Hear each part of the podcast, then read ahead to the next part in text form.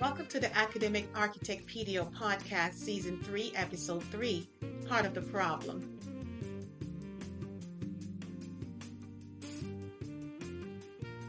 A major component of the problem of children failing is that when it comes to children's education, parents implicitly think they know more than the teachers and more than what the data is showing the teachers.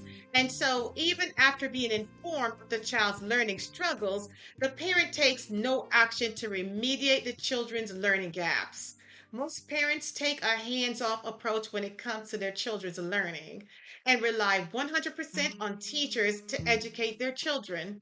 Furthermore, most parents believe that their children's education is the teacher's full responsibility. Parents, you couldn't be more wrong. Listen, parents, even though most teachers go beyond the call of duty, only job is to present academic information, the standards and the skills to your child. Teachers are not responsible for the storage of that information in your child's long term memory. That responsibility belongs to the parents. Now, I don't mean the parents have the responsibility to physically store the learning because storage is a brain function. So, of course, a parent can't store that information in a child's brain themselves, but it is the parent's responsibility to follow up with additional resources to supplement the full comprehension and digestion of each and every skill taught in the classroom. Many parents understand the need to provide supplemental help to their children, but most of them don't. Other parents wait until it's so late to the point where there's very little that can be done to restore the child's learning to its original path, or to the point where they can only patch the problem with another stitch here, with another patch there, here a glue, there a tape. And then when you stand back and look at the child's education, it's loaded with gaps. It's like a sedimentary rock. But in the beginning, before the child develops these learning deficiencies, that same parent pretended they were the experts you explain to them that it's normal that a child, when they're in kindergarten, that they seem to be ahead of the learning paradigm. You explain to them that it's a natural occurrence as a child has been learning the kindergarten prerequisites since they were conceived. For example, see if this makes sense to you. Let's say that the moment a mother knows she's expecting, she begins to nurture the unborn fetus, singing and talking to it A, B, C, D, E, F, G, and 1, 2, 3, 4, 5, 6, 7, 8, 9, 10. Then what do you think the prerequisites and requirements are for children to demonstrate mastery at the end of kindergarten? A, B, C, D, E, F, G. 1, 2, 3, 4, 5, 6, 7, 8, 9, 10. They need to know the alphabet. They need to be able to count to 100. Right? So now you can see how a child will naturally master those skills since they knew them before they even entered kindergarten. Now let's consider a child in first grade. For the most part, your child is still in a good place. But even though the untrained eye cannot see gaps begin to form as the new skills, standards, and expectations add a touch of rigor. Now, I know it seems harmless, but the results is a full year's loss of critical foundational skills that future standards are built on. I will pause here to slip in that if you look at the district scope and sequence, which shows the pattern of introducing skills and standards, you will realize that every critical learning skill is introduced to your child by the end of second grade, and only a few skills are introduced after that.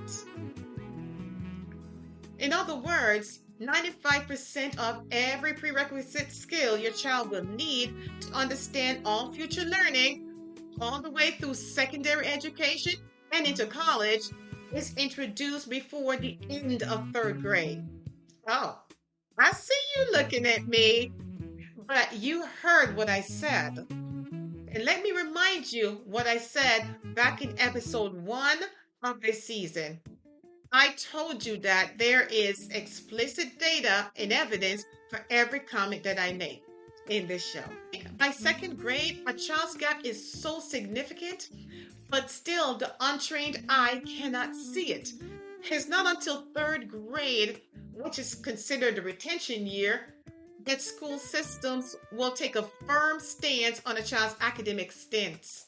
So this this is a common occurrence for children to be able to develop gaps until the third grade and you try to explain this to parents to help them to take a different path and avoid the, formation of stubborn gaps. But as usual, the parents believe that they, as the experts, knows what is best and decide they want to wait to see if the data that clearly reflects the achievement of every child across the nation will affect their child.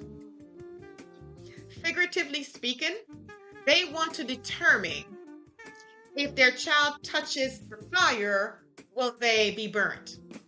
Because their child is the exception that will defy not only the data that reflect the scientific theories, but even the very theories themselves.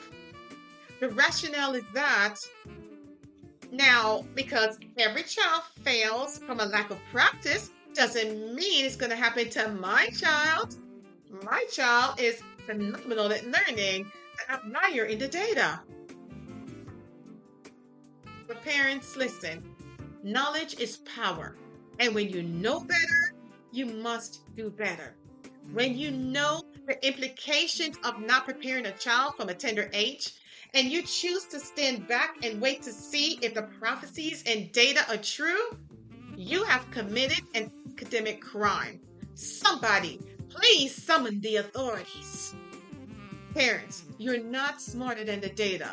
You're not smarter than all the scientists who dedicate their lives to researching and carrying out studies and proving theories and presenting findings that support that an early foundation is crucial to a child's ability to succeed. Moreover, early education is crucial to a child's self efficacy.